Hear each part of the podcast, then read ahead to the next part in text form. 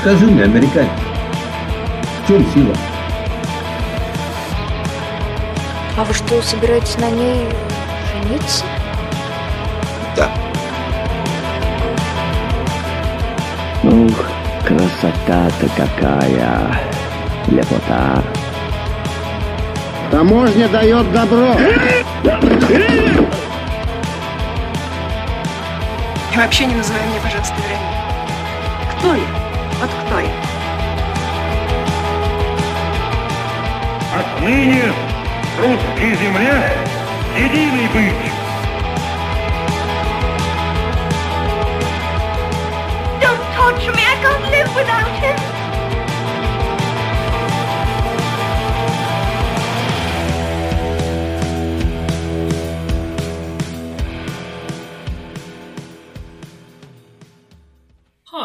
Name's Ali, and this is the Russophiles Unite podcast, where we watch Russian films and films with a Russian connection. As always, I'm joined by a guest, and today I'm very excited to welcome back a returning guest. Hi, Tegan. Hello, it's good to be back. Thank you for having me. Yeah, thank you for joining me once again, especially after the movie we watched last time. yes, I'm hoping it's a better movie this time, but we'll Yeah. see. Yes. Yeah, uh, for for new listeners, through the thorns to the stars was something of an ordeal. It kind of it began all right, and then in the second half it went a bit awry. I feel it was interesting. Interesting. Yeah, it it's. if you want something out of the ordinary, I would check it out. But yes, it's also translated as "to the stars" by hard ways, and maybe that's more appropriate. yes, I feel like that's a better descriptor. But anyway, um, for the benefit of listeners who haven't heard that episode yet, I'm sure they'll check it out we've- oh, it's the best. No, it is Yeah. definitely worth a listen because it was an interesting film. yes, yes. Carrie, uh, not Carrie. Ali is not convinced. Not entirely. The music's good. I can't remember the music. Ah, well, I re listened to the episode just yesterday to remind myself about what we talked about. Oh, you did so much better prep than I did. Oh, well, I, I'm a professional. Ah, excellent. I'm putting that. I am not a professional. I am an amateur. That is my excuse. Um, but yeah, but anyway, for those who haven't heard that previous excellent outing, could you tell us a little bit about yourself, Tegan? Um, I am a researcher at a university, um, and I work in industrial psychology and human factors. So, looking at how people make things within the aerospace factors uh, f- sector, even not factor, um, and have quite an interest in technology and sci-fi. I think as part of that job because we look to introduce robotics onto the shop floor. Um, so, yes. And then the human factor side of that would be how humans work alongside those automated systems. Yeah, alongside or how we can introduce the the systems to people. And I, we, in where we've got to now, automation covers like a whole range of things from augmented reality to smart tools to robots to workstations that shift and adapt to meet who the person is. So it's all about capturing and understanding how the differences that make up people will be affected by what we're looking to introduce them. Basically, introduce to them basically so that we can facilitate better uptake or better use of what we're looking to introduce. Okay, so it's not like, well, you invested all this money in this machine, but the machine doesn't necessarily acknowledge that people are different because machine's just going to be the same. Yeah, Yeah. I think we're very where we are now with technology. If you've made a machine like that, you've done a lazy job. Right. And, oh, I'm sure, yes. and often, what will happen is the operators are not going to use what you've given them because it's hard and it's, it makes their job harder. So they're unlikely to use what you're giving them, and then it just becomes a massive waste of time and something sat on the shop floor that you've spent money on going to waste. yeah. So you want to avoid. Yeah. Look, we've invested in this amazing technology. Look at it go, and then no one uses it, and you're like. Yeah, yeah. We spent lots of money that could have gone on something else, like people's salaries. Yes. Not Yeah. good. But uh, but yeah, so um, I hope you don't mind, but I'm um, appointing you as our sci-fi correspondent. Excellent. I love this. I feel like my background has prepped me for this. Good, excellent. So the movie we're watching today has a connection with aliens. It's an alien movie. Wonderful. Yeah. And I was thinking, like, alien movies is too broad. There are so many movies that have some aliens in them. Agreed. Um, so I was going to propose that this is a sub segment that is aliens visiting Earth. I feel like that is a legitimate subsegment. Yes. Yeah. And I feel like I haven't done a particularly good job in terms of watching, like, some of the aliens come to Earth movies that are out there, but I, I wondered whether you have, like, ones that you particularly enjoy. in terms of like your overall sci-fi enjoyment. I think often the aliens arriving on Earth is not a very well done genre, but um, something like Arrival, that I think is one of the best done ones I've seen. And they were nice aliens. They weren't aliens who've come to like wipe us out, which I think adds to the like not great side of that. Yeah, yeah, yeah. It can be a bit predictable. And a bit like dire and almost pessimistic, I think, in your thinking that, well, why else would someone come to visit us other than to oppress us? They're, yes, they're definitely here to either enslave us or like mine us for our organs. Hmm, Yay! Fun. Yeah, but I'm so glad you brought up Arrival, as that is one of the things that we talked about last time, and I hadn't seen it at that point. Oh, yes. And yes, it's a fantastic movie. Isn't it just?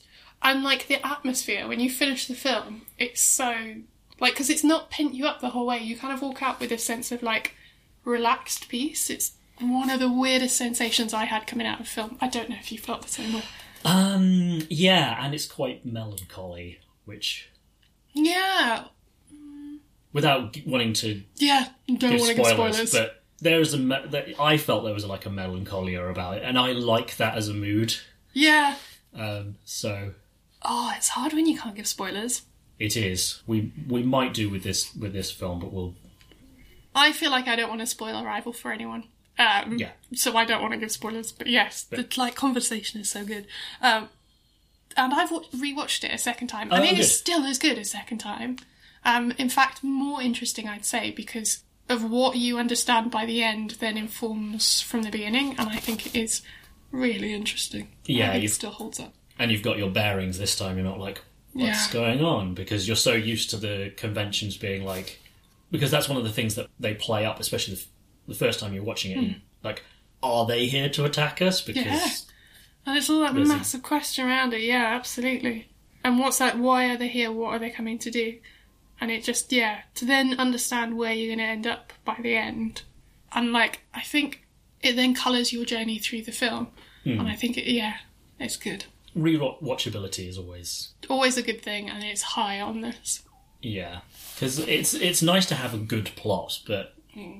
if once you know what the surprise is or whatever, it isn't interesting. That's a sign of a not so good movie. Yeah, I, I 100% agree with that. And I really enjoyed the short story that it was based on. Excellent that you've read that I've not. So for being like sci-fi correspondent, a little bit of a failing there. yeah, you literally mentioned last time that you had the short story collection and it was sitting on your pile of not yet read books. Yep.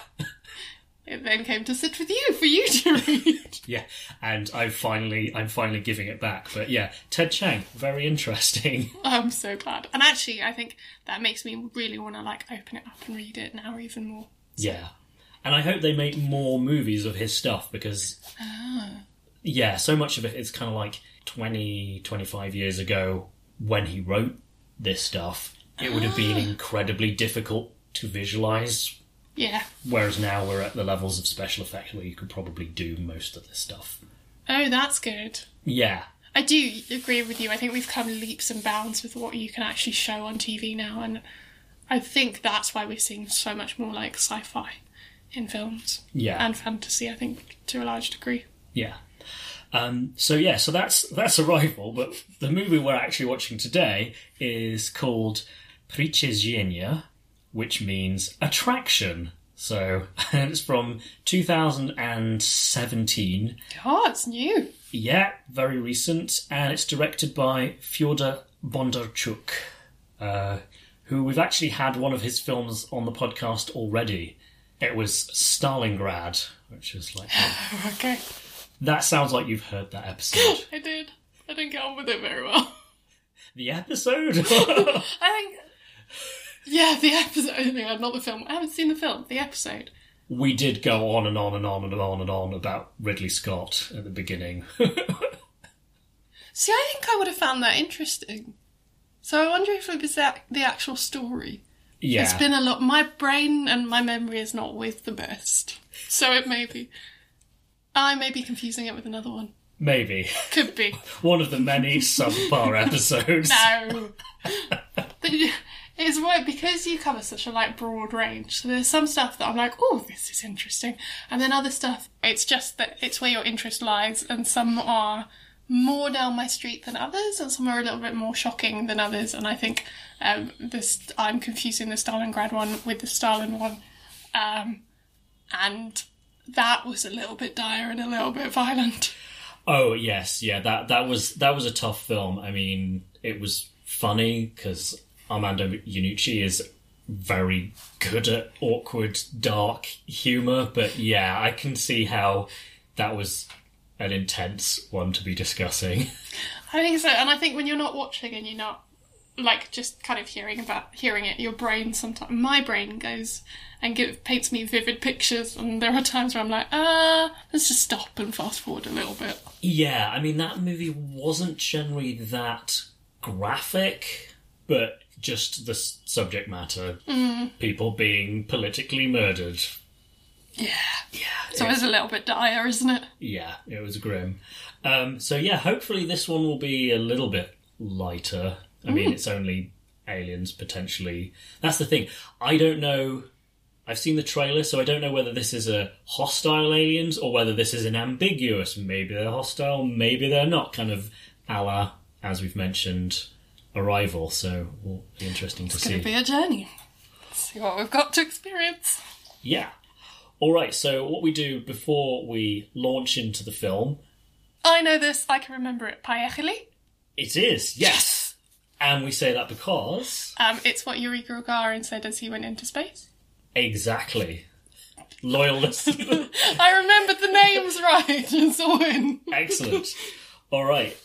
So three, two, one. Poyekhali. Poyekhali.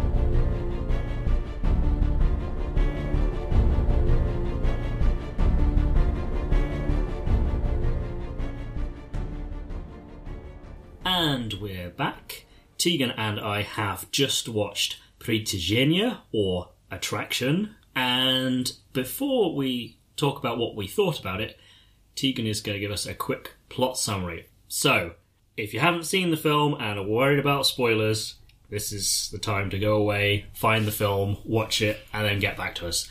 But if you don't care about spoilers, then here's the plot.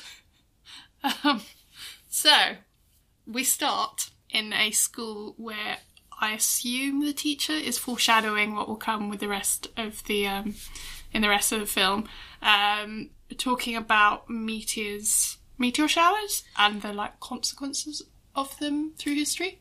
Yeah, because there's going to be one, we find out. Yes, and our main character Yulia goes home, talks to her dad, who turns out to be a colonel in the army. He basically says you can't go out to watch the meteor shower, you need to stay home and stay safe. But the girl's boyfriend thinks he knows better. so decides that they're going to go and watch the meteor. I say watches in inverted commas. They're going to go and watch the meteor shower from their friend's rooftop. Yeah. Yulia's friend Sveta lives in an apartment block, which kind of everyone does in Moscow, nearly everyone anyway, but she lives near the roof. So, yes, supposedly they're going to join with a big crowd of people and watch the meteor shower from there. But as you alluded to, that's not entirely the plan, maybe. The boyfriend has other ideas that involve the best friend's bedroom. I'll leave it at that. With the element of it's fairly gross. Don't think I'd do that to a best friend. Um, what then happens is their tower block gets hit by no, no, no. Sorry, backtrack. Um, you then cut to space and the meteor hitting some object in space. And then the object, which we then zoom out on and get an overview that it's probably a spaceship, then starts crashing into Earth.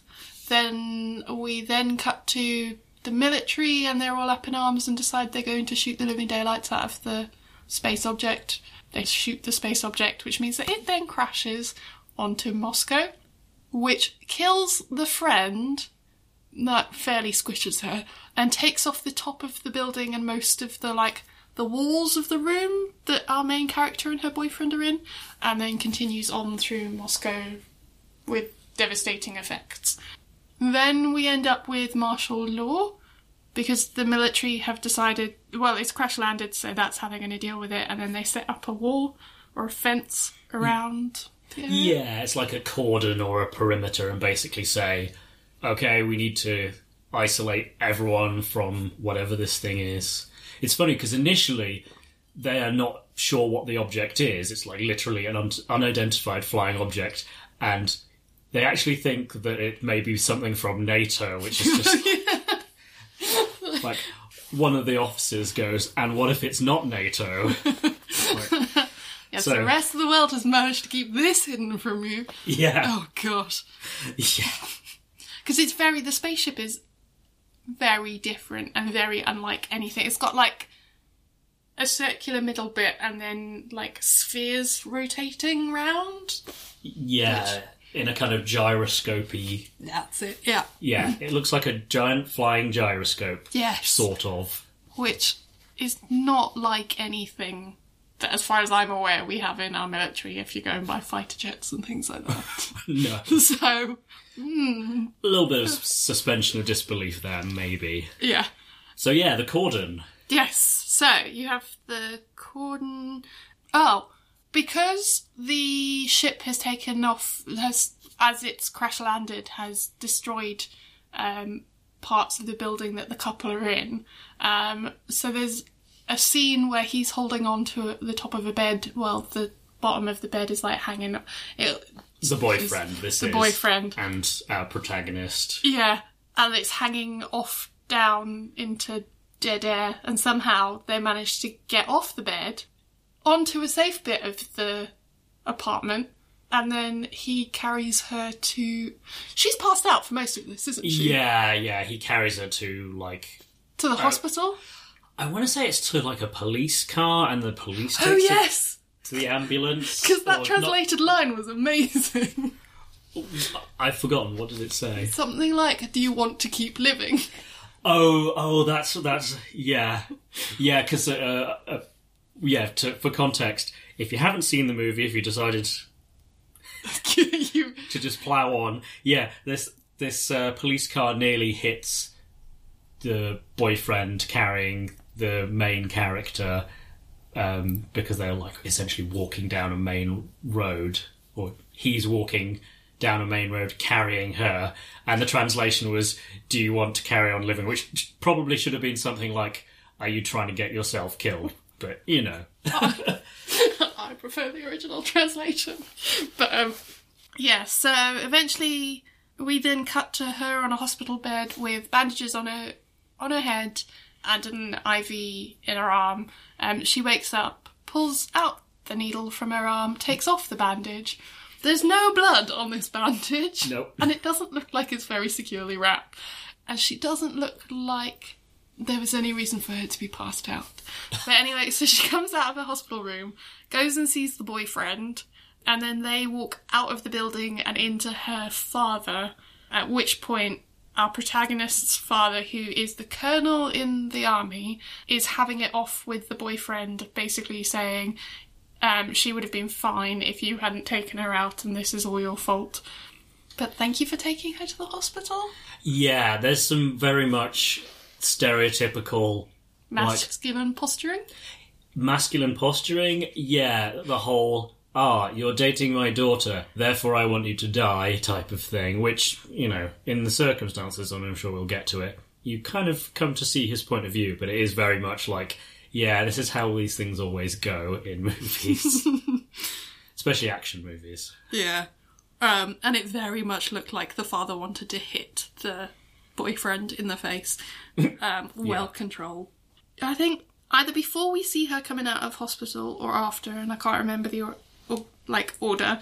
Um, we see so the colonel plus a politician go to see the crashed spaceship, and then we see an alien come out, which looks very weird. It's such a weird alien shape, but actually quite similar to some of the like Boston Dynamics robot shapes, which is just a little bit uncanny and a bit weird.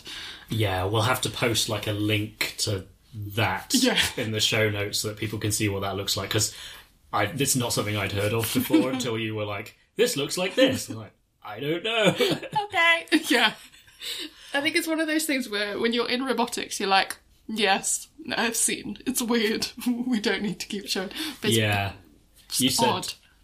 you said uh, like um, uncanny valley was the feeling you had with Yeah, those. very much. And with this like alien shape, I had it every time we saw it. I think Hmm. it was that level of this is just a bit odd. But they've got like four arms and like two legs, and just the movement is it, almost gorilla-like when they're moving. It's quite Yeah, like it kind of run. They sort of run with their leading with their forearms and kind of like on their knuckles almost. and pulling the sort of the legs are powering behind them. It's Hmm. quite an interesting. Gait. Yeah, very much so. Oh, I did love a line there where one of the colonel's senior commander says you go have to go and investigate this. Oh, and then this politician is coming with you, and he was like, "Oh, really?" I mean, he the word he just said was "chivor," which is like a very, and with that intonation is very much like what? Oh, I'd missed that. yeah. That's brilliant. he, he was not very happy. And so, yeah, this politician and, um, And the colonel. yeah, go and they meet this alien. And then the politician proceeds to have a heart attack. Which, when you're watching, looked very odd because at first I thought he was fainting or like he just looked a little bit off and it then looked like he was fainting. I was like, yes, this is amazing. The politician is having a little faint. And then it was the heart attack. I was like, man. Yeah, but why did why did the heart attack happen? He wasn't just scared. No, he wasn't. Sad face. It seems like something to do with the ship or the aliens um, emit an EMP type. Yeah, some kind of pulse that interferes with electronic devices, and this kind of came and went Yes! in the plot. Like it was very important early on. Like all everyone's mobile phone stops working, and like this guy has this politician has a pacemaker, even though he's like relatively young. But you know, people have heart conditions, so. Although you'd kind of think that if somebody has a heart condition, maybe don't send them into this really, really tense situation but he volunteered himself because you get the feeling with this politician character who's not in it very much, but he's very much like glory seeking. Oh gosh, yeah. So he was quite a funny character. He was. But anyway, I'm derailing your plot. No, it's good because like oh, just that bit with the heart attack was quite funny at the um to start with. Yeah, because it wasn't clear what was happening, and then it's like he had a heart attack because he had a pacemaker. Yeah, were like- oh yeah, Is that what a heart attack looks like? Okay, fine, but that looks a lot like he's having a little faint. yes, So then I think we see cars driving past graffiti, which is I think the first time you see graffiti in anywhere in the whole like film, and it's like a "This is our Earth" type post-alien invasion graffiti that you see in all alien invasion films. Yeah, yeah. It's sort of people are upset that aliens have apparently killed people because the general population don't know that they crashed because They got shot out of the sky. Yes. so it kind of seems like the aliens are hostile. So Yeah. it's very tense.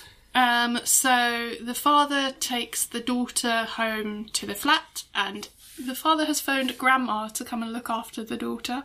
Yeah. so they turn up at the house, and then the father disappears. So he like drops her off, and he's like, "All right, I'm out. We've got things to deal with," and he's Yeah. gone. Work stuff. Yeah. Bye. Oh, we must then do like a cut to the next day because the next scene, I'm pretty sure, was her getting into an armored school bus to go to school. Yeah, because there's this sort of we're trying to keep daily life running despite the fact that this thing has happened and just see how things develop. Yeah. It'll be fine. We're outside of the cordon. Go Yeah. to school. Except, of course, some of people's classmates have died. Yes. So everyone is very tense. Yeah, and you kind of, as Yulia goes through school, um, you've got the shrines to those people who've died. And specifically her best friend Sveta, who was on the roof and got smooshed as far as we can tell. When you saw the shrine, did you see pictures of anyone else? Because well, I was looking, and it looked like it was just Sveta's picture. Yeah, maybe other people. Maybe it was that she was the only person from that school who died, or maybe they just didn't care about it. She is the important one. Yeah, and this wasn't subtitled, but on the shrine they had the line, "We will avenge you." Then, yeah, it explains why. When you then cut back to what I assume was the history class, because we're back in the classroom that they were in at the beginning of the film with the same teacher and the same kids. Yeah, And all the kids uh, get very upset. yeah. Well, the teacher is very much like, "This is an amazing opportunity." You know, this is something that humanity have dreamed of forever, and they're just like, "People we knew died. We hate the aliens." Yep. And goes storming out of class. Literally everyone just clears out. The girl then goes home and gets her dad's gun out of the safe. His service, like handgun, yeah, which is inscribed to him. Yes. How does Detail. she know that code? Because I would think a good dad would be very careful about not sticking that number in. Well, maybe it's uh you know, if someone ever broke into your house, I don't know. You could defend yourself, but it is weird. Yeah. I don't know. Yeah. But yes, we should point out my understanding is that gun control in Russia is pretty strict, so it would be hard to come by a weapon normally. I mean, it's I think it's similar to the UK, but it's way tighter than it would be in the States, say. So Okay. So, because that was the thing, if she seemed very comfortable with it, which would make me think hmm. that she was trained a little bit, which could then be why she knew the code. So if anyone did break it, Yeah, maybe. Yes, you certainly didn't seem to be like phased by I've never handled one of these before. oh, what do I do? yeah. Or Oh. I'm scared of like accidentally making this go off. Yeah, Which is what I would be worried about. I would be. I'd be like, this is in no way safe. It is staying in the safe, and I'm going. So anyway, she then takes the gun to the garage base that her boyfriend and his gang lives in, um, and gives Yeah. the boyfriend the gun. Which, like, why? I don't know. I don't know. Seemed like a good idea at the time. Yeah, and then the, her boyfriend, who seems to be the leader of his gang, um, has a bit of a fight with the guys underneath because I don't. Know, it's some sort of male posturing, and it was just a bit. It was one of those things where I was like, if we could like fast forward through this, we'd be done a little bit quicker. We don't really like. I get Yeah. that there's a lot of posturing going on, but anyway, they have it out with each other, and then at some point decide to break the cordon and go exploring to see what's going on with the alien ship. Yeah, they basically decide to go to the damaged block of flats that they were on top of slash in when the aliens arrived. So this is where the dead friend Sveta had her room. So they're just kind of going to investigate and seeing if they can see any sign of the aliens. I guess it's not totally logical why they're doing it. Yeah, that's a good explanation because I'm sat here thinking, why on earth were they back in that building? But Curiosity. curiosity, tall enough to see Although they all stayed down. No, okay, I'm jumping ahead. Yeah. Hang on. Um, so they break the cordon and they take baseball bats, which my question while we were watching it was is baseball a thing in Russia that you'd have bats lying around? Not a big thing as far as I'm aware. Okay, cool. And then I think they find something in the ground floor. yeah, it's this. It's the uh, Shilk, the alien medical device. Yeah. It's kind of a MacGuffin. Yeah. So they're there trying to like get into it, take it back with them, but while that's all going on, oh, sorry, prior to all of that, the boyfriend has suddenly decided that it's not safe to take Yulia in with him, so sticks her in the car with a gun. He gives her back the gun and leaves her. Why he took her into the cordon in the first place if it wasn't safe. So then the boys all go to the ground floor, and then Yulia, who is clearly not having any of it, goes to explore for herself and goes up to her friend's room. I assume for like to get a memento or to go and like because she's grieving the death of her friend. Yeah. And while she's there, the aliens turn up. Scared me a little bit actually, and I scared her because he kind of creeps up on the outside, and you go from like not really seeing him to suddenly it's there, and it's scary. Um, and then she gets scared as well and slips on the, the broken flooring because half, or not half, a wall's missing from this room. yeah. You were saying that just her standing on that ledge was like making your vertigo. Oh. I have I have up. such bad fear of heights, and I just was like, "Mm, this is not okay because it's a huge number of floors up. Yeah, like 20, And something like that. Half your floors crumbled away, the walls completely gone, and you can see in the like distance bits falling off other tower blocks. So clearly nothing is stable. Yeah. So yeah, she has a slip and the robot saves her. And while he's saving her, he reveals his face under the faceplate and then you realise that it's got the alien has a human face. She screams because she slipped and shoots him I think so.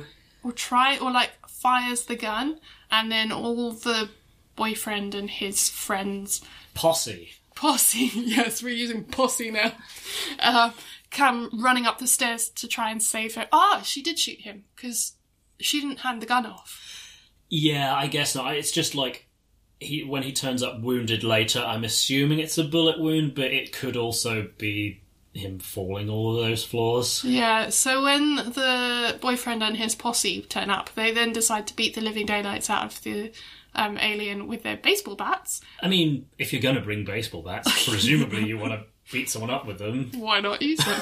and then like effectively pushes the alien off the side of the building and like out and down. Yeah. Um, and then he lands on the ground. They go running down, drag him. Oh no, they go running down and find the suit on Yeah. the floor, and there's an open. It's Yeah. open, and while they're all like clambering over the suit, she notices that uh, Yulia notices that there's a body, a human-looking, humanoid-looking body by the mannequins, and doesn't say anything, just lets it fly. And then the boys all take the suit back to their garage underground base Yeah. because all the cool kids have underground bases, and then hoik it up on a hook and leave it there. Yulia goes home, then steals her dad's car or someone's car. She finds Yeah. a jeep shaped car. Um, it, it is very military looking, yeah. yeah, goes back to collect the body, brings him back, and then goes to find one of her classmates who has the best nickname, Yes. which is Ali. Google. they literally refer to him as Google. So good. And he refers to himself as Google. Yeah. So I initially thought it was just like a joke, but then they just keep calling him Google. So, and he's called that because he's super nerdy and can just figure out the answer to everything in just like a split second. Yeah. And I would 100% watch a film all about him because he was brilliant and his dialogue was hilarious. um, so yeah, she goes to get Google and basically says, You want to be a surgeon, come and fix this person? Yeah. Because that's how it works. Yeah. Um, so the kid look Google looks at the alien humanoid um, and goes, he needs blood. They, he somehow figures out that he needs blood. So they then break into the hospital Yulia's been in do a blood test to check whether he's A or B blood type. Yeah, that amused me that they went to the level of detail of like, well, we couldn't just assume that they're blood match. We'll actually have to check. So that's unusual for a film to actually care about something like that. And I was, I was like, oh gosh, they're just going to stick whatever blood in them. So when they did that, I was like, yes, this is good. Okay. Yeah. But then they magically, bear in mind, I assume neither of these kids have any medical training, know how to find veins or arteries. I don't know. Veins. uh, veins Yeah. to drain her blood because she's a blood match to the alien humanoid. yeah. So, yeah, basically, she gives her blood to him. So he doesn't die. So he doesn't die, and then they hold hands at some point because she's realised he's fairly attractive. And then there's a bracelet transference. The bracelet goes from his arm to her arm. yes. In a kind of magical alien technology way. Yes. He then wakes up. Well, she has clearly passed out, and he, she wakes up, and then he wakes up. Yeah. something happens, and effectively they then go and find. Ha! They, Julia and Google must take the alien back to the garage where the car she used was from, um, and find clothes. Must be her garage because um, the alien was wearing the dad's clothes. Because the dad later in the film notices that they're his clothes and goes off on one. Yeah. Well, it is funny when he's wearing the alien, who's like fairly tall and hunky. is just wearing this military greatcoat and just like wandering around. Oh man, it's the military greatcoat with the like fluffy hat, Yeah. like askew on his head. It was quite the picture. And like um yeah, fisherman's rib type long baggy sweatshirt with Yeah. like jogging bottoms. It was quite the look. I think he makes it work. Yes. Yeah, because he then wakes up, he gets dressed. The girl then, Yulia then has a fight with the alien. And I think that's the point at which we get the alien's name, and he's Hakon. Yes. By by a fight we mean an argument in this case. Oh yeah, a verbal argu- argument. Yeah, good clarification. in this in this movie it is important to clarify whether a physical punch up is happening or whether it's just a s- strong exchange of words. Yeah, definitely a strong exchange of words. She event- she effectively then tells the alien to go away, so he walks out and ends up being picked up by the police because he doesn't have his ID. idea. Um, she realizes it's probably a bad thing to let this guy go wandering off, so her and Google go out to see if they can grab him before he gets to grab Hakon before he gets picked up by the authorities. Or yeah, or before they figure out who he is, uh, because he's a thing about the alien is that he picks up Russian pretty much straight away because he's super intelligent. Which, believe me, it's it's hard work. All the cases and stuff. Yeah, but he basically magically learns it and can therefore communicate. But still, with like social cues and customs, he's never been to Earth, so he's kind of somewhat fish out of water. E. Yeah, looks incredibly awkward. Doesn't quite know how to. The words are fine, but actual expressions are not. Yeah, his strong suit. Um, No. In in fact, the the police just assume that he's a drug addict or something, just because he's wandering around in a daze. So yeah, they um, Yulia and Google talk their way into the police station. But before that, at some point, Oh, yeah. Ends up in the shower where we discover that the bracelet makes the water go weird. It's like water repellent. I liked. Sorry, I have to be careful with how I say this. so that scene, it was kind of interesting because the way it starts, you have this shot of the shower head from underneath and then the water coming on, and I was pretty sure this has got to be a psycho reference because you know it's the most famous shower scene in movie history, and if you're going to have a scene in in a shower in a movie, it feels like you want to reference Psycho. So I feel like they do that, but nobody gets murdered. They just have a weird.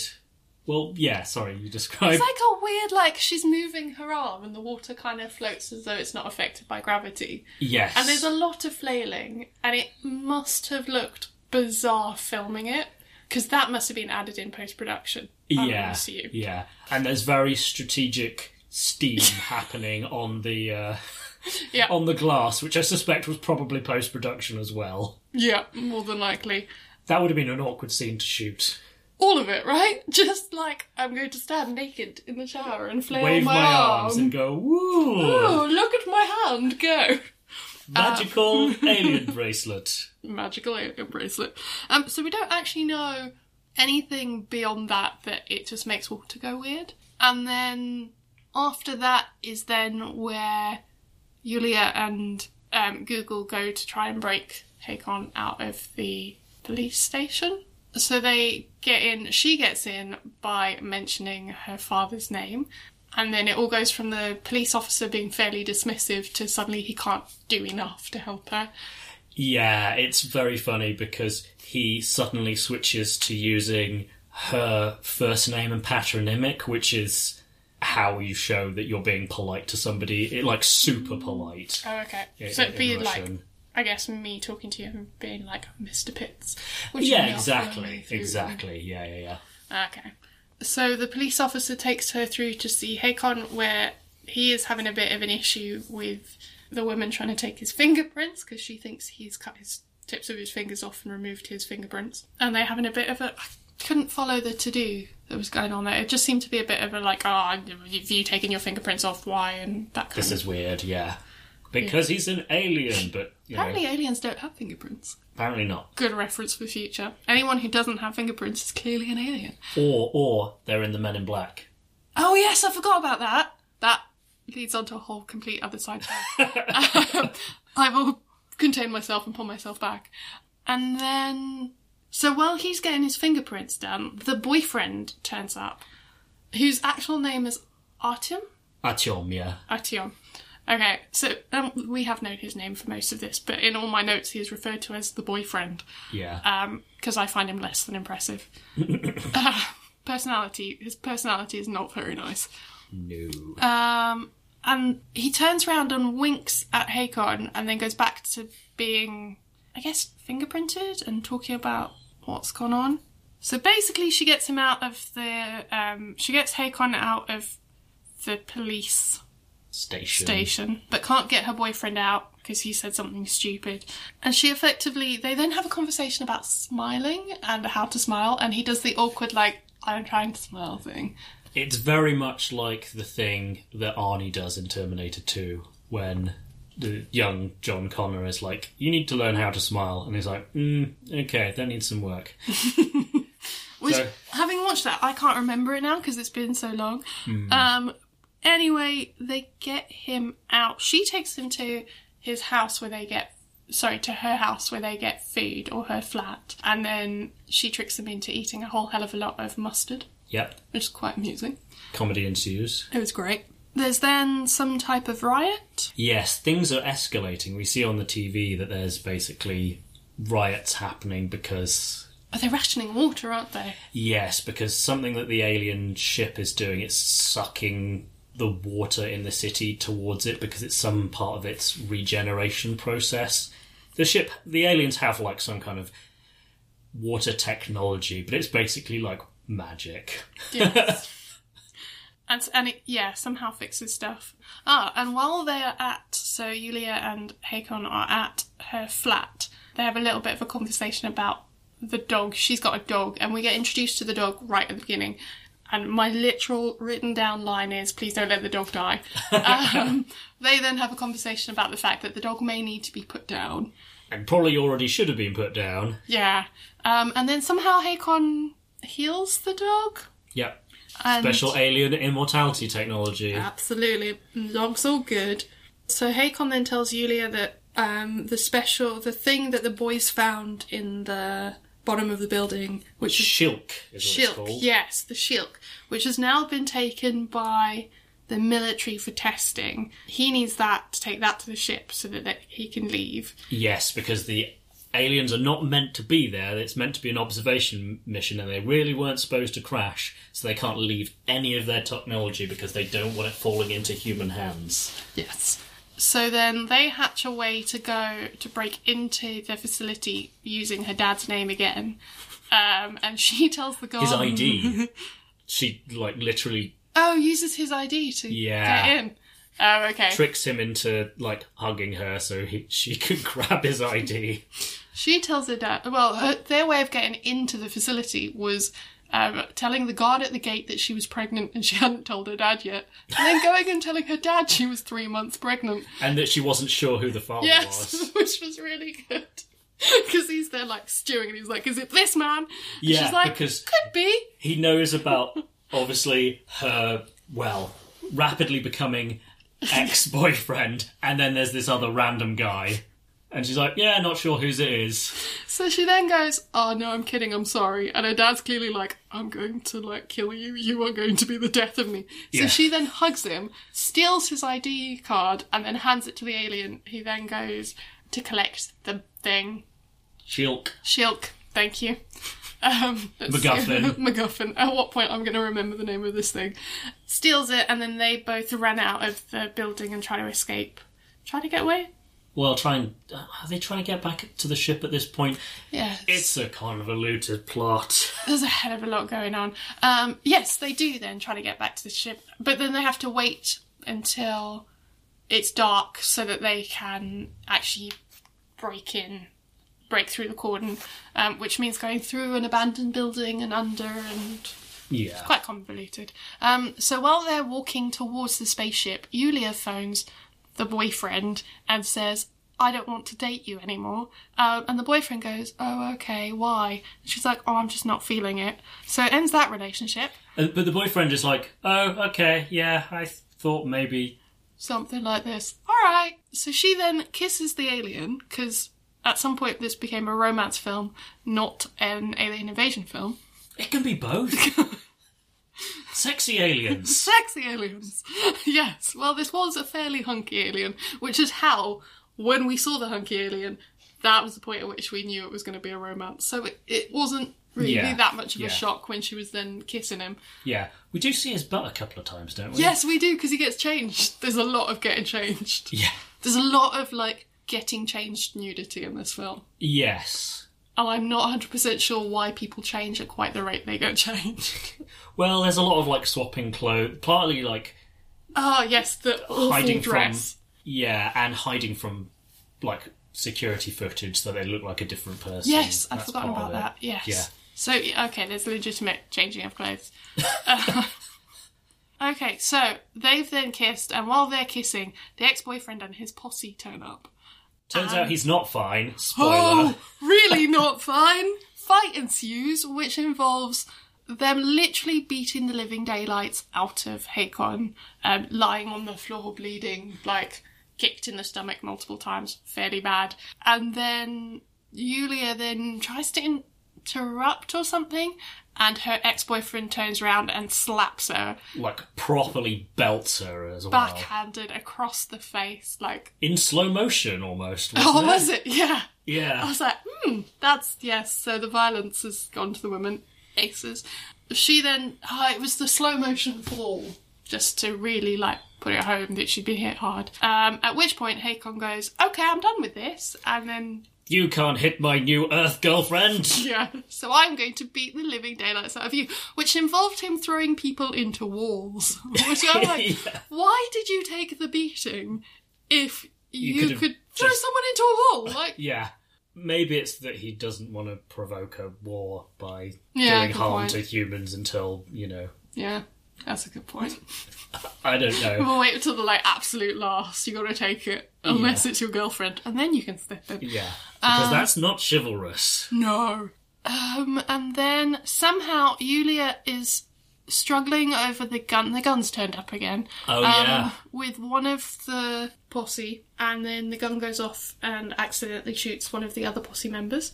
So the guy who's fired the gun goes running off screaming. Literally runs off screaming while the rest are. Oh, the police then turn up. Or the military turn up. Yeah. And then the posse run away, and um, Yulia and Hakon get taken to the military tents, for lack of a better term. And that's when I stopped taking notes. But so it's going to be the rest of the summary. We then have more kissing and a bit of a background explanation as to why they're here. So it's the fact that they're on an observation trip, that he is technically a human because they are two branches of the same tree, literal quote, quote of what he said to her to give her the explanation. Yeah. It's like, that's amazing. We're somehow related. You don't need to know how what. Yeah. Why. But we're human, so we're not completely removed. And then I think she has it out with her father. They then. She has a bit of an argument, and they're like, okay, we need to go back to the ship. He needs to go back. Somehow they end up going back to the ship, Yulia and Hakon, with the Silka? Shilk, Shilk, that's the one. MacGuffin. in MacGuffin. And then have a run in with the ex boyfriend wearing the suit. who- Yes, Oh, but he has like basically started like a big Yes. riot. It's kind of like a. It's very fascisty. It's like yeah. We have to go kill these alien so and so. Because they're taking our water and they've killed our people, and so they're just going off on one. But the teacher turns up from the original bits and is like, "We maybe don't want to do this," and is trying to like pacify it and stop it to no avail. No. Um, so the crowd run off. And they rush like the military cordon and break through. Yes, and then go to try and destroy the ship. But then a whole pile of like alien things come out of the ship to stop them. Alien suit guys, yeah. alien suit guys, but they don't actually do any physical harm, and it's very clear in the filming that it's just like stopping people rather than harming people. Yeah, they're basically defending themselves. And the ship, yeah. Yeah. Um, and trying to subdue the crazy baseball bat fascist thug guys. Because somehow everyone's got baseball bats. Yep. Apparently they're easy to come by in Moscow. um, and then the army, led by Dad, Yes, Dad. the colonel, are intervening and basically trying to stop the riotous human. Yeah, trying to stop them doing any damage and like taking weapons off them and stuff. Yeah, and like hitting people with the like butts of their rifles to incapacitate them. It's amazing. Well, that level of more death doesn't happen than Yeah. Just a little bit of like concussion. You'd be fine Yeah. with that. You're not dead. So while all of that's going on, Yulia and um, Hakon come like trundling along in a jeep they've acquired from somewhere. There's a lot of Grand Theft Auto in this So much. carjacking. yes. With the MacGuffin, and she's trying to get him into the ship so that he can go.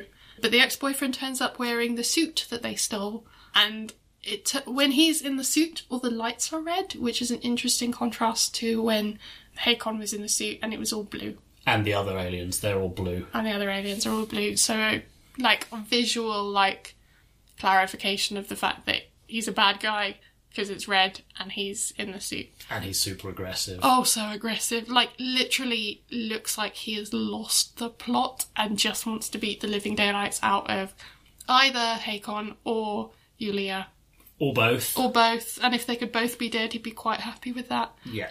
So there's a, like, physical tussle, throwing people around going on. And then for some reason, the suit expels him, uh, expels the ex boyfriend out of it. Yulia goes to see Hakon, who's passed out on the floor because he's been thrown into things. And they're all doing the lovey dovey romance thing. Um, and the ex boyfriend somehow finds a rifle and has decided he's going to kill the two of them, shoots them, and then her dad turns up.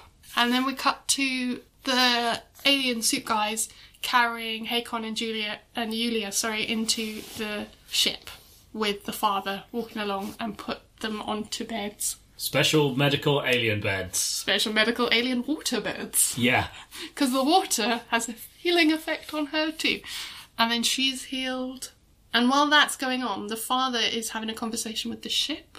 And the ship's basically saying they're on an observation trip. They come and check every however many years. Earth has been deemed too dangerous.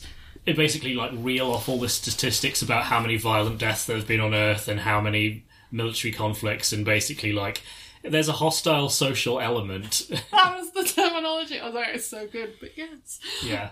Yeah, hostile social environment. Um, Oh, that was that was it, yeah.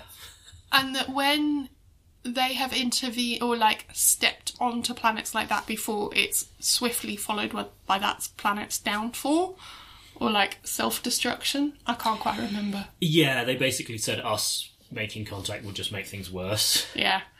And then there was some bit of dialogue that was like, oh, so then um, the father's like, well, so are you not going to come back and observe again? And the ship was like, well, we wouldn't, but there's something to do with why Yulia would save Hakon and then why he would save her back that gives it promise, so we may do. Yeah, essentially, like she's like an outlier or an anomaly. Yeah. And I guess with time there may be more anomalies, which may be why you saw the teacher throughout, like interspersed throughout, hmm. being like a voice of reason. Yeah, And then the father picks Yulia up and they leave. And then the ship starts up and leaves. And then you kind of end the film with Hakon still on the bed and you see a bit of a twitch. So you're like, ooh, is he maybe alive? yeah, because it's very much like he sacrificed his life so that she could survive. But maybe he's not dead. Woo! There may be a sequel. More romance. Um, and then that was the end of the film. Yes. Thank you very much for that. What summary, Tigo? You're welcome. So yeah, as you will have gathered, it's quite twisty, turny, and intricate. Yep. So Based on that description, yeah, did you like it? I actually did, from the point of view that it was fairly complex and it, although it kind of, once you'd figured out it was probably a relationship, it kind of followed the steps you thought it might. Mm-hmm. But it was still interesting and it was interesting to see the social dynamics going on and the consequences of an invasion. And I mean, it's fairly similar to what you see in other films, which is that there's rioting and uproar and upset. And we referenced Arrival earlier, like at the beginning of this podcast. And you saw similar things in that, where people were not sure about what was going on and upheaval and revolts taking place in reaction to the presence of aliens. So I guess it's reflective of what we see. But another take, what happens when it's all within a city overcrowded with people and the interaction side of things? Yeah, I thought it was interesting just how, like, I guess political it got because you have all this stuff of the people who want to get rid of the aliens are like, the authorities are protecting the aliens and they should be protecting us. And, you know, you actually have several scenes of quite violent clashes between ordinary citizens and the military, basically because they're trying to break into things. And I was quite surprised by that because hmm. it's very much like the military, at least from my point of view in the audience, the military are kind of like the voices of reason here. But I was just surprised to see a film set in Russia that would, you know, show That kind of level of clashing going on. yeah between like the public and the hmm. authorities. I thought that would be like too sensitive a topic to want to depict, but yeah, apparently not. Well, I do Maybe wonder- it's in a fantasy context, it's okay, or Yes. sci-fi context. Yeah, you're sort of removed enough. But I also wonder if it's because we're shown almost the military thought process going on. Because there are a couple of scenes where you've got you, the colonel, who's Yulia's father, sort of having to justify his actions and their next steps to a hmm. group of other military, maybe political people. Yeah, I think it's like the defense minister or something. Yeah. yeah, yeah, who is a recurring character. Yes. So I wonder if maybe that's why, because you're given that sort of the two sides to the story, and it's very much depicted that revolting is not a clever idea. I mean, like the people who revolted were, from the story point of view, clearly making stupid decisions. Yeah, and the villains. Yeah, very much so. Because the ex boyfriend and his posse are very much shown as like thieves, rioters, just, yeah, generally not the best people. And they're the Not ones. violent thugs, Yeah, essentially. very much so. And they're the ones who sort of stimulated all the aggression and the upset. Yeah, because people were upset anyway, and then he gives this sort of like rabble rousing speech about how like this friend, you know, would do anything for him, and now he's dead because of the aliens, even though it's not true. He's dead because one of his stupid other friends, you know, decided to fire a gun at somebody. Um, yeah, so there's even like distortion of the truth in there. So it's Yeah. yeah, it's kind of interesting. It is really interesting. Um, so that's some of the politics stuff. I feel like we could talk, could talk about that more, but there's also some gender politics stuff oh my as well. gosh, the relationship dynamics between the like boyfriend and Yulia. It, there's just like a lack of follow when like you've got consent issues in there. You've got aggressive relationship issues. Oh gosh, yeah, because the well, it would be a sex scene that's happening when the aliens turn up, and it's basically only the aliens turning up that it's interrupted. But Yeah. yeah, that was that was very very uncomfortable to watch because she's like, no, Yeah, I want to go up to the roof and watch the comments with my friends. I wa- uh, with my friend. I want to answer the my friend's phoning me. I want to answer the phone, and he's like, no. He's like, yeah, sure you do, and, and then just like carries on kissing her and like, yeah, basically forcing himself on her. Yeah, and you just the whole way through, he doesn't really. I mean, there's, he doesn't really accept when she says no. Except when he's pretending. Yeah, but then there's clearly also that level of like protection of um or that over the top need to protect her where she can't go and explore in the city despite the fact he's broken the cordon with her that still remains one of my like if you don't think it's going to be safe why take her in there in the first place or why show her how to get in Yeah, it's not done out of concern for her safety so much as like, this is my woman and I'm going to yeah keep her from other people. And then the minute It's he's gross. lost her, he goes off the deep end because she can't be had by anyone else. And I think that's why you see the dad and him like knocking heads at the rate you do. Because the dad's like, she will be safe if you do it this way. And he's like, well, she's safe. She's clearly safe. I can be trusted. I know what I'm doing. Yeah. And it's that real, the power dynamics between those two. You really see. Oh, it's just, a, it's just not pleasant. Yeah, but it's. I thought it was good that the film shows him clearly to be a an unpleasant hmm. knucklehead because initially when you had that you know contentious very not consensual would be sex scene i was kind of like i feel like the film is showing that this is awkward but i'm not sure Yeah. and it was the subsequent events that was kind of okay this is all foreshadowing that he was a nasty piece of work Yeah, and there were some bits where he seemed, or there were a couple of scenes where he stepped in while there were riots, and it looked like they were trying to redeem him a little bit or show that he was a good guy because he was ta- trying to get. There was a bust up between the guards guarding the cordon and the um, just people on the street, and he was there pulling the civilians off the police, and then something just like twi- like snapped snapped. That's a good word. Snapped, and then he was off the deep end. And we were like, okay, great. He is a bad guy. He's going to beat the living daylights out of any- everyone. He's got no actual. control Yeah, it was just. Yeah, so very good that we got to the end. And really nicely juxtaposed against Hakon in that he was non violent. Kind of, there was no, none of that like lack of consent in the two of them and their interactions. Yeah, I guess I guess not. Yeah, it was it was much more like he actually wanted to talk to her, and in fact, there's a there's a thing that she, um, in terms of listening to women, Oh yeah, he does do a lot more listening, doesn't yeah, he? and Yulia later yells at her dad because she's essentially saying. At least he listens to me. You never listen, and this is why our relationship is terrible. Yeah.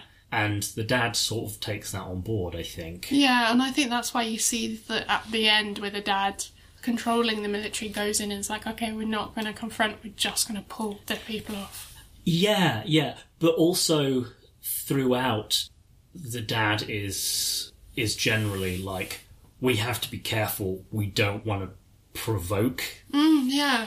the aliens. So it is quite, despite the military shooting the aliens down in the first place, Yeah. which is very gung ho.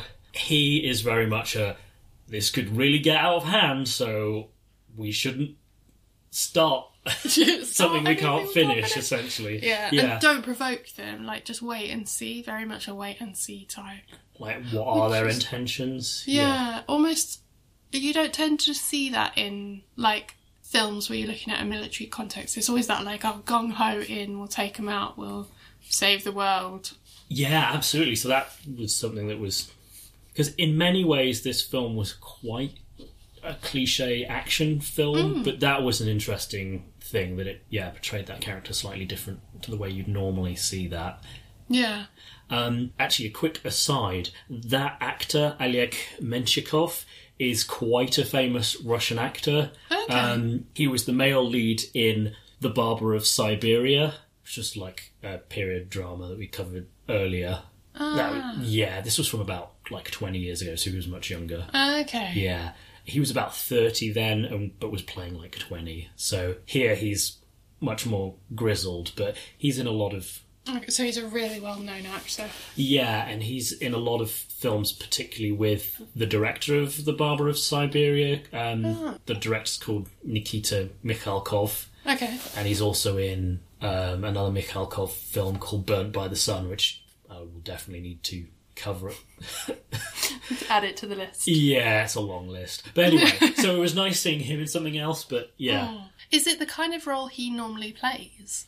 Um, I, I mean, the, the couple of things I've seen him in before were actually quite different. In Barber of Siberia, he's like the romantic lead, and then okay. in Burnt by the Sun, he's a much less trustworthy character, we'll say. So I've seen him do different things. I haven't seen him just play Okay, the so same thing. complete, not typecast though. Yeah, and this is the only thing I've seen him in that's as recent as this. Like the stuff I've seen of him before is nineties, so Oh, okay. it's kind of weird seeing him as a as an older guy now. Come from but very young to very old, yeah, fairly young to very yeah, old. yeah, yeah. So that was cool seeing him. It was also cool seeing lots of Moscow. Yeah, I imagine. Um, in fact, a shot like 15 minutes in, you see Moscow City, which is like the skyscraper, ultra modern business district. And I was like, I've worked out in one of those because that's where our gym used to be when I lived in Moscow. And and Carrie, um, who you know, long time listeners will know, is my wife. She used to work in one of those, so that was kind of weirdly nostalgic. but anyway, I've I've kind of sidetracked us a bit. No, it's good. It's yeah, it was fun, and it was fun for you guys to be able to point it out, and for me to be able to go, okay, yeah. When Carrie's talking about work, I now kind of have an image in my head of where that might be. Yeah, yeah. What did you think of the besides you know shots of the city and stuff? Yeah. What did you think of the visual aspect? You mentioned the robot slash alien exoskeleton Hmm. suit thing, but besides that, Um, there's a real. It's you've got a good juxtaposition between. So whenever you're looking at the more military type shots, you're getting the much more austere, beautiful buildings. But then when you're looking at the people, you're very much more into your tower blocks, um, or your blocks of flats where you've got people living in, which is a really clear visual divide between the two and separation between the two. And then you come to the more alien side of things, and it's a very sort of far future, sleek design, very, very white, lots of curves, no straight lines. yeah, and um, no pun in well, pun kind of intended. Very fluid, which is Yeah. connected with the water Yes. things, and everything is like you say, smooth and and organic that very organic shape to everything so really like good use of visuals and i guess what's available within moscow so you can show your military prowess with your um your beautiful older buildings and sort of give you an understanding of the history but then a very clear idea of where people are living and how they're living in tower blocks and you've got your spaces like that, but then where the um, where the ship has landed, it's all covered in dust. It's so interesting because it's clearly from hitting all the buildings. You've got a lot of building rubble all over the floor, and it's abandoned and very much. They mention fear that they've got. They may end up at the beginning of the film when the ship first lands. There's the fear that this is going to be another Chernobyl. Um, and yeah. it very much looks like that because everything's covered in this layer of dust, almost what you would expect is radiation type particles. Material, Particles yeah. is a good one. Um, but would look like covering everything. So covering abandoned um, playgrounds with abandoned prams in them, and it's that real like everyone is just suddenly being cleared out yeah, and it's I guess to give you that reference back and to be like this is scary and probably is part of what's provoked the fear for the common man on the ground. yeah. This is what resonates with Yeah. people. Yeah, yeah. This seems like something they've experienced before, even though. Yeah, obviously not aliens, but No. But something massively destructive happening. Yeah. yeah. So it was yeah, really like interesting visuals, I think, and good use of visuals to give you that clear distinction of who the story is about and what we're seeing. Hmm. Yeah, I, I felt felt having seen another of his films before, Stalingrad, which you mentioned in the mm. intro, the style suited the material a lot better because one of the problems I had with that film was that it was a bit too like video gamey, which this had a bit, hmm. you know, kind of slow mo and stuff. And there was some of that in this, but perhaps not as much. And also because it's You'd expect it in this kind of genre, yeah. Yeah. Whereas when it's portraying like a historical event, having people like stab people in slow motion is kind of a bit like I don't think you ever need to see slow motion violence. No, but you know, in something like The Matrix or whatever, Yeah. you know, it it it feels a bit more like It's kind of that really set the tone. I, when I think now, because the more recent film that I've seen with slow motion violence was the Judge Dredd film, the more recent one. I've heard that's good. It's so violent, but like because the violence was in slow motion, so it's very like graphically gross. And hmm. I was just like, I so someone fell off the top of a high-rise building, and you hmm. watch them hit the floor in slow motion. Oh, And splurgy. I, yeah, to this day, still cannot get that image out of my head. So for me, I'm like, can we just not? can we just not do the slow motion? Yeah, yeah. I mean, the violence in this though was mostly like people getting punched in the jaw and there being a little bit of blood. There wasn't anything that Not was really a lot of blood though. no. Considering how hard some people were getting slammed into walls. yeah, and like the amounts of bruises. I think we had someone cough up blood, but oh yes, when uh, Roos, uh, one of the um, posse. posse gets shot, yeah, he does cough up blood. I'm like, eh, that'll be a lung that you hit there. looked like a shoulder. yeah, yeah, it looked like you winged him, but no, he's totally dying. yes. yeah, yeah. So apart from that, it was very like 12A slash Yeah. PG 13 for uh, American listeners. Yeah. level of violence. So it wasn't that upsetting. No. I found it slightly tonally weird in that there was quite a lot of jokes. Yes.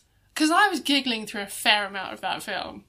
But it was use of dialogue. It was Yeah. clever, like, wording of things, or, like, clever conversation that was being had, um, rather than, like, cracking actual jokes, I feel.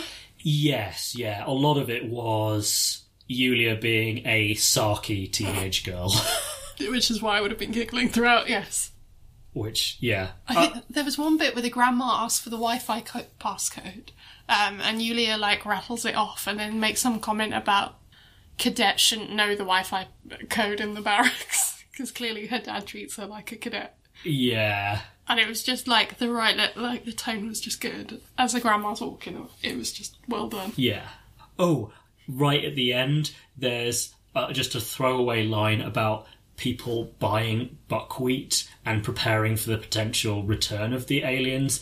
Now, that's a thing in economics in and like political stability in Russia is that people say that it can be judged by the price of buckwheat. Oh, okay. Yes, Because- that went over my head. So yeah, the thing with buckwheat is because it's a staple food and it hmm. keeps forever. Oh, okay. It's something you can store, and you know it's a source of carbohydrate, and it's basically like you can stock up on this, and it will prevent you from starving. So, if the price of buckwheat goes up because everyone's buying it, then it means everyone's really anxious about what the future holds. So. the aliens are coming back. So yes, um, so I thought that was a funny, uh, a little line in there. Yes, another like random little cultural reference, which of course we enjoy on this show with our recurring end of the first half feature that we do, is you briefly see Hakon wearing a Yuri Gagarin t-shirt. Yes, you mentioned. I completely missed that one as well. Well, you don't see it for very long, and it's kind of like if you know what Gagarin looks like, Ah, it's easy reference. then yeah, but I like how they sneak that in. And you also so- see a picture on the wall at some point of the uh, late Russian rock star Victor Tsoi, who was, you know, like a mega star. So again, that's just a little like ubiquitous Russian cultural reference that if you're if you're in the culture, you'll know, you'll pick up on oh, it. you'll be like, and oh, I guess Tsoi. it Yeah. paints a picture of who owns because that was all in the garage, so it's the type Hmm. of people that Yulia and her father are, yeah, or what they're going to be interested in. Yeah. Um, so that was kind of fun seeing those little details in there. That would explain, though, if they're music fans, why they went to. There was a gig halfway through this film. They went to a gig despite the fact that they've got military control and they're under curfew and all of that. Yeah, although the rapper guy who's performing, like when they get to curfew time, he's like, "It's curfew time now. Everyone has to go home. Obey the authorities." it's like very like not what you normally so think. well behaved. And they, as they walk in, so as Yulia and Hakon walk in, um, because they're trying to hide from the authorities, he asks her why they're there, and she's like, "Well, who would have thought there'd be a gig while we're under police control?" And it's just like to then have them all be like, "Okay, now it's time for you to go home." Yeah, It was interesting. yeah, It was funny. It was good, and I think that's where you also had that level of humour going on. yeah. But it did contribute to the tone being a bit like you go from it being super serious to light-hearted back to super serious. It's kind of like slightly whiplashy. Yeah, absolutely. Yeah, it was a good film. I enjoyed it. But I think it was rompy enough. It kind of fit in with my like Yes, for those who haven't caught Tegan's previous episode, we we discovered that Tegan likes her sci-fi's rompy rather than ponderous. Yeah. I prefer it if it's all gone a little bit silly and a little like a little bit manic, not too manic. Um, and often where there's a lot of fighting and it's not or it's just people like bashing the living daylights out of each other and there's no actual story, no dialogue, it's boring. But if you've got witty dialogue through it, which is what we had, or the vi- there's violence there for a reason, or it's mo- it's actually progressing the story on, then I'm quite happy to sit through it. Yeah, so it sounds like you'd recommend this to other people then. Yeah, I think it was a good film. Yeah, well, I'm glad you enjoyed it, especially. After last time. yes, yes. So, yes, they've got a chance of retaining you as sci fi correspondent because it's not always going to be awful. yeah. All right, well, thanks very much for joining us again, Tegan. You're very welcome. Thank you for having me. Yeah, it's been great fun. Yeah, it has. All right, thanks for joining us, folks. Das Vidania. That's Vidania.